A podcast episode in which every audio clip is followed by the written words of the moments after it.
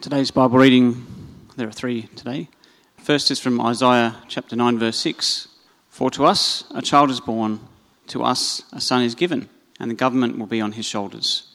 And he will be called Wonderful Counselor, Mighty God, Everlasting Father, Prince of Peace. Our second reading is from Isaiah chapter 53, verses 3 to 5. He was despised and rejected by mankind a man of suffering and familiar with pain. Like one from whom people hide their faces, he was despised, and we held him in low esteem. Surely he took up our pain and bore our suffering. Yet we considered him punished by God, stricken by him and afflicted. But he was pierced for our transgressions, he was crushed for our iniquities. The punishment that brought us peace was on him, and by his wounds we are healed. The third reading is from book of Zechariah, chapter 9, verses 9 to 10.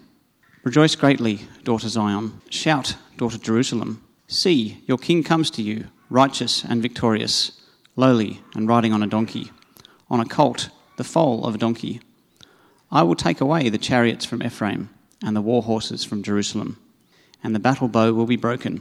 He will proclaim peace to the nations. His rule will extend from sea to sea and from the river to the ends of the earth. Well, good morning, everyone. Uh, my name is Steve. I'm one of the pastors here, and welcome to Parramatta Baptist if you're visiting. Uh, it's that time of the year, isn't it, where it's everything Christmas. We are going to Christmas parties, we are writing Christmas cards, we are putting up Christmas trees, we are watching Christmas lights, eating lots of Christmas food, or maybe not quite yet. But it is that time where it's everything Christmas. You're even listening to a Christmas sermon today, if you didn't know at Christmas, the centre of it is actually Christ. And that's what we talk about. This is what we think about. This is what we remember how God became one of us in the person of Jesus Christ. This is the very centre of Christmas. And so we talk about who Jesus was. We talk about what Jesus did. We talk about why he came. Last week, Travis began by talking about how Jesus was born for joy. And this morning, I want to talk about how Jesus was born for peace. I think for me, peace is an elusive thing, it's a slippery thing. Peace in this world is hard to find. Does anybody else experience that, or is it just me? Peace in this world is hard to find, and peace in this world is hard to hold on to. There is a sense in which there is so much around us that actually seeks to rob us of the peace that we are given. So, just very quickly with somebody next to you, just what are some of the things, maybe two or three things that you feel robs your peace or robs others of peace. You don't need to admit about yourself if you don't want to. But what are some of the things that rob us of our peace? Just, I'll give you 30 seconds, a minute maybe, max. Go for it.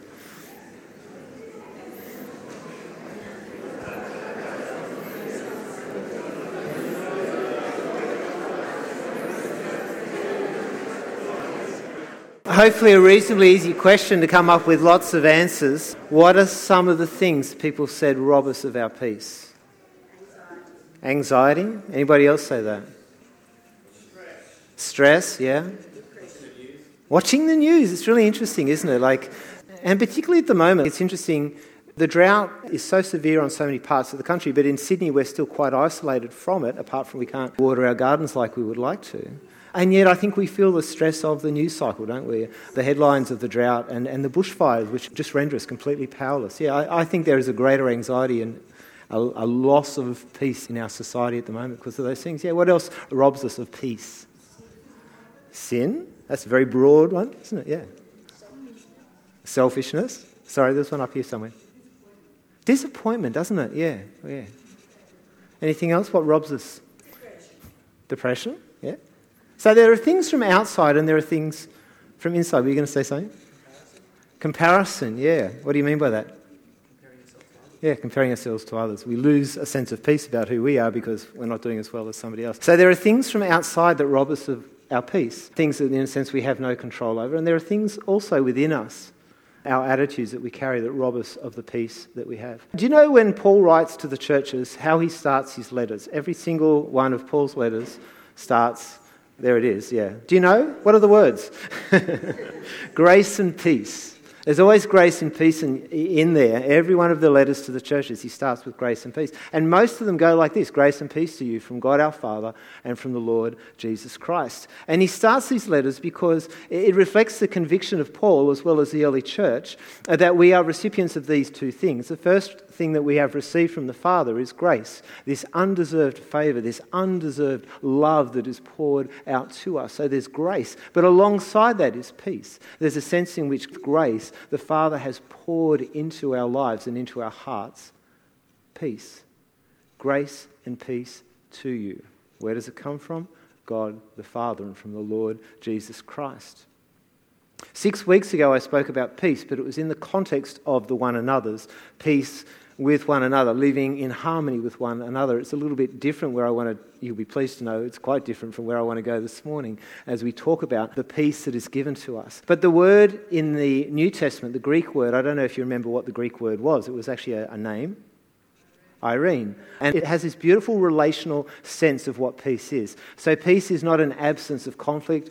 Peace is not just an absence of war or anything like that, how we would describe peace. Peace is intensely relational. And this word Irene captures in it a sense of a relationship with God, a deep relationship with God, as well as a deep relationship with others. And this is how Paul uses this word, grace and peace. And it reflects a Jewish understanding, Paul's understanding as a Jew, but also most of the early church, the very early church, this understanding that Jesus was the Messiah and that the Messiah would bring peace. This is what comes out of the passages that Hugh read to us from Isaiah 9. For to us a child is born, a son is given, the government will be on his shoulders. That's really weighty, isn't it? My goodness. He will be called Wonderful Counselor, Mighty God, Everlasting Father, Prince of Peace. A bit later in Isaiah, it speaks again of the Messiah, saying he was despised, rejected by mankind, man of suffering, familiar with pain. And then coming to the end of just that little section, the prophecy says, But he was pierced for our transgressions, crushed for our iniquities. The punishment that brought us peace was on him. What an incredible prophecy. The punishment that brought us peace was on him, and by his wounds we are healed. And then the passage from Zechariah which we probably know best from the New Testament as Jesus comes into Jerusalem just prior to his crucifixion. He is welcomed as a king, and these words are spoken around that event. Zechariah writes, Rejoice greatly, daughter Zion. Shout, daughter Jerusalem. See, your king comes to you, righteous and victorious, lowly and riding on a donkey, on a colt, the foal of a donkey. And then these beautiful words about how Jesus comes, how the king comes into Jerusalem. I will take away the chariots from Ephraim and the war horses from Jerusalem, and the battle bow will be broken. He will proclaim peace to the nation. You see, the Messiah, the Christ that God reveals to both Isaiah and Zechariah, is one who comes bringing peace. It is not a peace imposed on the people of Israel, it is a peace that comes out of his humility and out of his self giving. And these prophecies we proclaim and we declare, as the early church did, are fulfilled in the person of Jesus Christ. We read them and we go, that is incredible. 600 years before Jesus comes, this is what is said about him. They are fulfilled in him. Jesus Christ is the Prince of Peace, but he comes not as, as like a mighty warrior. He comes as one who brings healing, who brings salvation through his suffering, through his body being broken for us. He's a humble Saviour who, in contrast to the brutality that was so much part of the Roman peace, instead uh, does away with, has nothing to do with the instruments of war the chariots, the war horses, and the bows. And he proclaims peace. When the followers of Jesus Christ wrote about Jesus and when they spoke about him, they referred to these prophecies. And their conviction was that Jesus Christ came for, was born for peace, to bring peace to us. And Jesus himself speaks of the peace that he gives to his followers. Just prior to his death in the upper room, Jesus is teaching them and telling them what is going to happen. And in John 14, it says toward the end of the chapter, All this I have spoken while I'm still with you, but the advocate, the Holy Spirit, whom the Father will send in my name, he will teach you all things and remind you of everything I've said to you. And then these beautiful words he speaks over his disciples just before he's about to be taken away for death. He says, Peace I leave with you, my peace I give you. I do not give to you as the world gives. Do not let your hearts be troubled and do not be afraid. Jesus continues to speak with them in the upper room, and when we get to John chapter 16, again there's this passage where he says, A time is coming, and in fact has come, when you will be scattered each to your own home. You will leave me all alone. Yet I am not alone, for my Father is with me. I have told you these things so that in me you may have peace. You get that? In me, he says. In Jesus, you may have peace. But then he goes on to say, In this world you will have trouble. But take heart, I have overcome the world. You see, the peace that Jesus speaks about, the peace that Jesus gives, is not a peace that removes us from trouble and hardship. It is not a peace that insulates us against anxiety and grief. He speaks of a peace that remains, a peace that is given and remains despite our circumstances. As I look through the Gospels of Jesus Christ, as I look at his life, as I look at the words in which he speaks, there are three things about the peace that Jesus brings that I actually just want to bring to us this morning. The first is this that the peace that Jesus brings is a peace that comes from knowing that you belong to God. The peace that Jesus brings is a peace that comes from knowing that you belong, that you belong to God. See, this is the big question in Jesus' day and before and after. Who belongs to God? Who belongs to the kingdom of God? Who's going to make it in? And there was some fairly clear teaching back in the time of Jesus about who would make it in. Who would make it into the kingdom of God? According to the common thinking, the good people, the righteous people, and obviously the people whom God has blessed. How do you know who is blessed by God? Well, the people who are blessed by God are healthy. And so no sick people will make it into the kingdom. The people that God blesses are wealthy. And so no poor person will make it into the kingdom of God. You see, the kingdom of God belongs to the good people, the one whom God obviously loves and obviously blesses. And into this context comes Jesus. And he turns it completely upside down. You understand that, right? Jesus tells a series of parables about the kingdom and in so many of these parables, it speaks about who makes it into the kingdom. And Jesus says, anyone.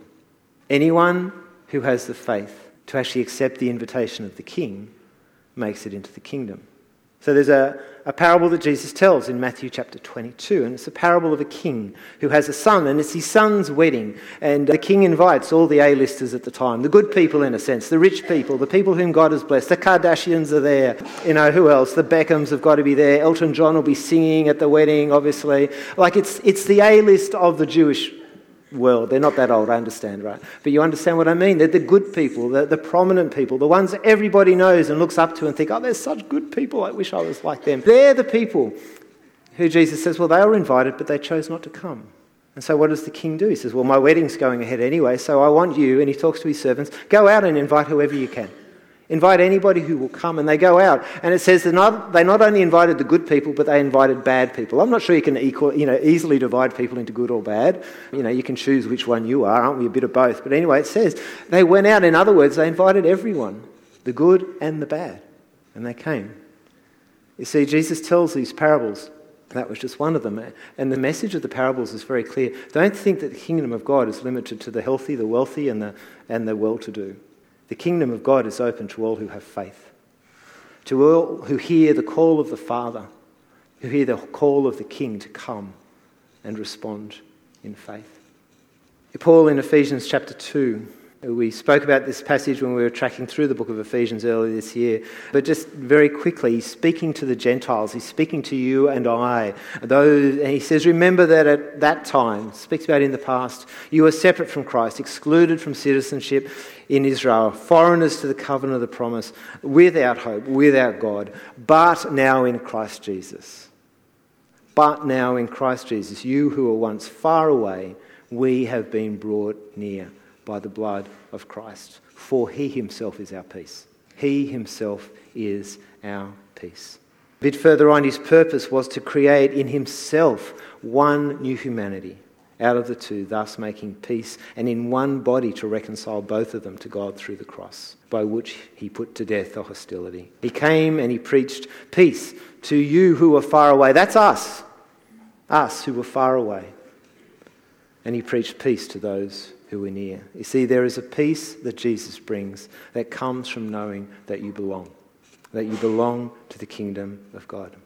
Now, one of my longest serving friendships. Is that a way to put it? I don't know. I've known this. Uh, we've known each other since we were teenagers, and my friend was different. He, he wasn't the stereotypical adolescent male. He was slight in build, still is slight in build. He had no ability for sport and he had no desire to have any ability for sport and still doesn't, no interest at all.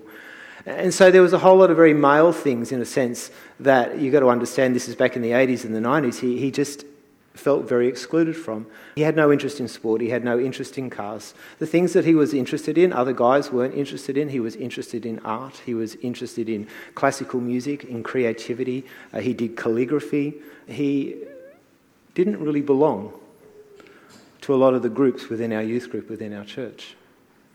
And he carried that sense for quite some time. About 10 years ago, he found his birth mother. And that was a, a great experience for him. But his father was much harder to find. But I met up with him about a year ago, and he told me the story that he had tracked down his birth father. Birth father was extraordinarily surprised and so excited to find him because Uh, my friend is actually his only biological son or child at all. But what my friend said to me, he says, I feel like I've found where I belong because my father showed me a photo of himself as a teenager, and I felt like I was looking at myself. He said, And you'll never guess what my father did. And I said, Well, it's got to be something creative and in the arts, isn't it? He goes, He travelled with ballet companies.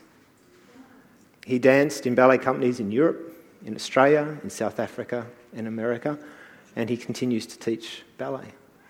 He said, I finally feel like I know why I am who I am. I feel like I belong.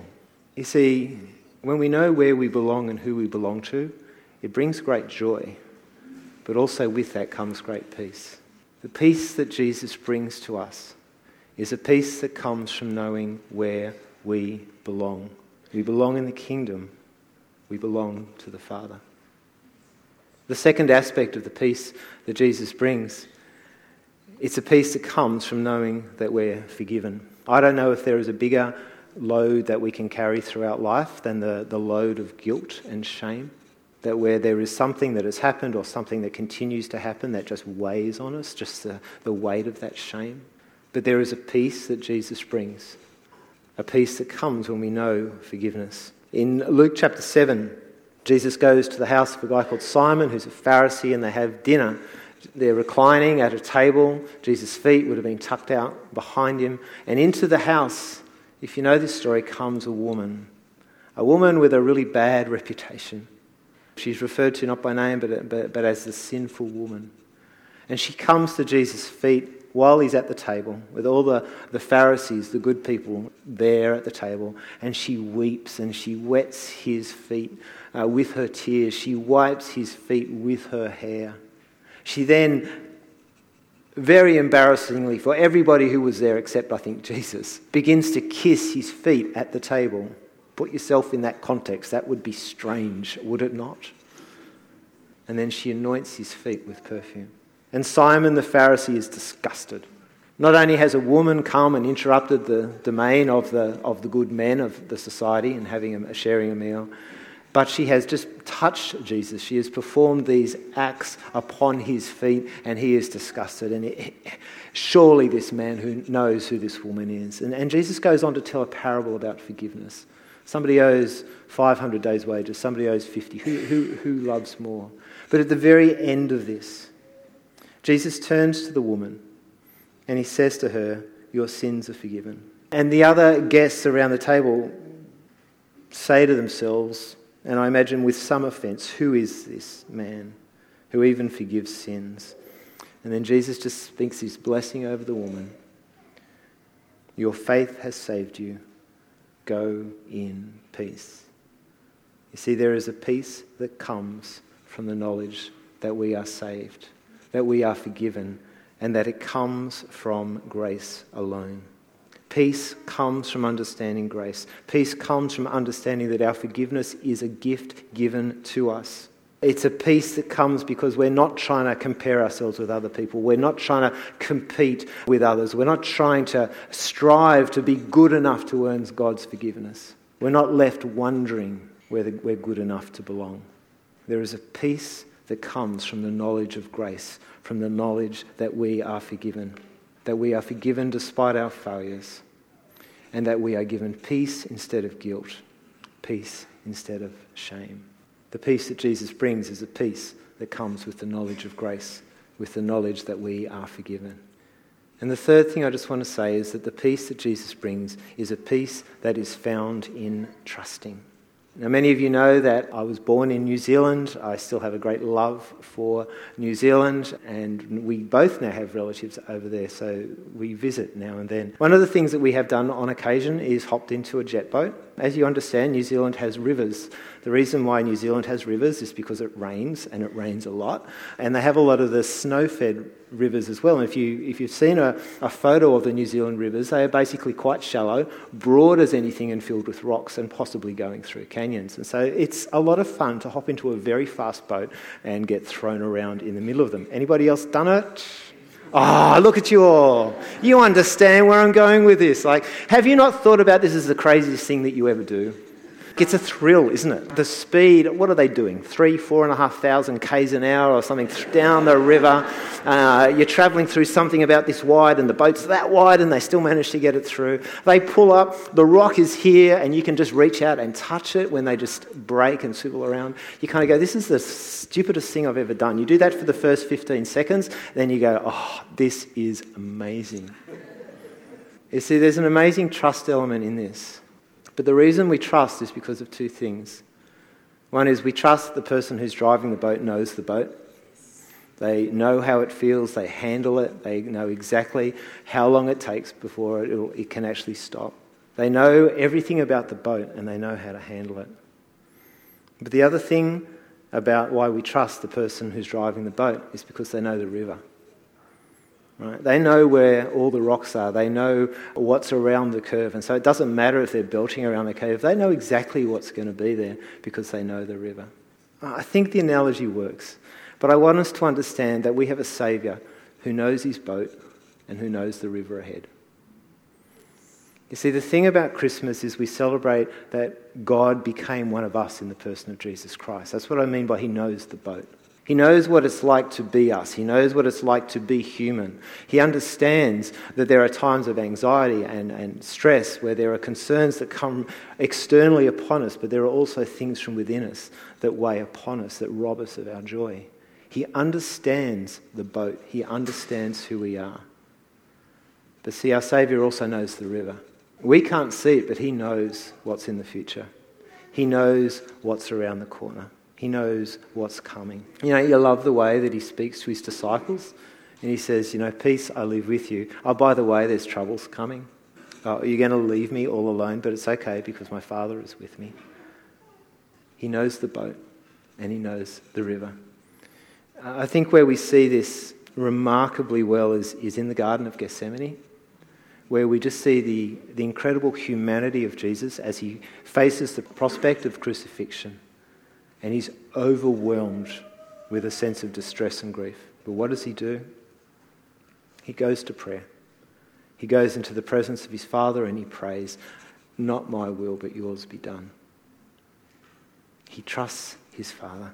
In John chapter 14, Jesus starts off this chapter. He says, Do not let your hearts be troubled. You believe in God, believe also in me. And it's at the end of that chapter that we read earlier, where he says, Peace I leave with you, my peace I give you. I do not give you as the world gives. Do not let your hearts be troubled and do not be afraid. He comes back to that again. The peace that Jesus brings is a peace that is found in trusting, Paul in Philippians 4 puts it this way He says, Rejoice in the Lord always. This link between joy and peace. Uh, rejoice in the Lord always. I'll say it again. Rejoice. Let your gentleness be evident to all. The Lord is near. Do not be anxious about anything, but in every situation, by prayer and petition, with thanksgiving, present your requests to God. And the peace of God, which transcends all understanding, will guard your hearts and your minds in Christ Jesus. It's not always easy to trust. I know that. It's not always easy to find peace. I know that. And it's not always easy to hold on to the peace that we're given. There are times, and there have been times for me this year, where a sense of despair or anxiety and grief just, just threaten to overwhelm. You understand? There are times when we experience that. But what I want to say this morning is that Jesus, our Saviour and our King, understands this. He knows the boat and He knows the river. There is a peace that we are given that comes from remembering that we belong, even though our circumstances make us feel like we don't. There is a peace that comes when we remember grace that we remember that we are forgiven, even at those times where we feel the weight of guilt and shame upon us. And there is a peace that comes from remembering that more important than the perfection of my faith is the perfection of the one in whom I have faith. Do you understand the difference? More important than the perfection of my faith is the perfection of the one in whom I have faith even if at times my faith is so small. Let me pray for us. So, can I just ask you to, to stand? And I just want to pray a blessing over us all. So, Father, we thank you. We thank you in Jesus Christ. You came to us. You lived as one of us and you showed us how to live. Father, we thank you that through Jesus Christ we know that we belong that it's not about how good we are, but simply the goodness of your grace that brings us into your kingdom. Father, we thank you for the forgiveness which is given to us so freely. And Father, we thank you also that you are trustworthy. And so, Father, this morning, I just want to pray that we would experience and know this Christmas your peace in our lives.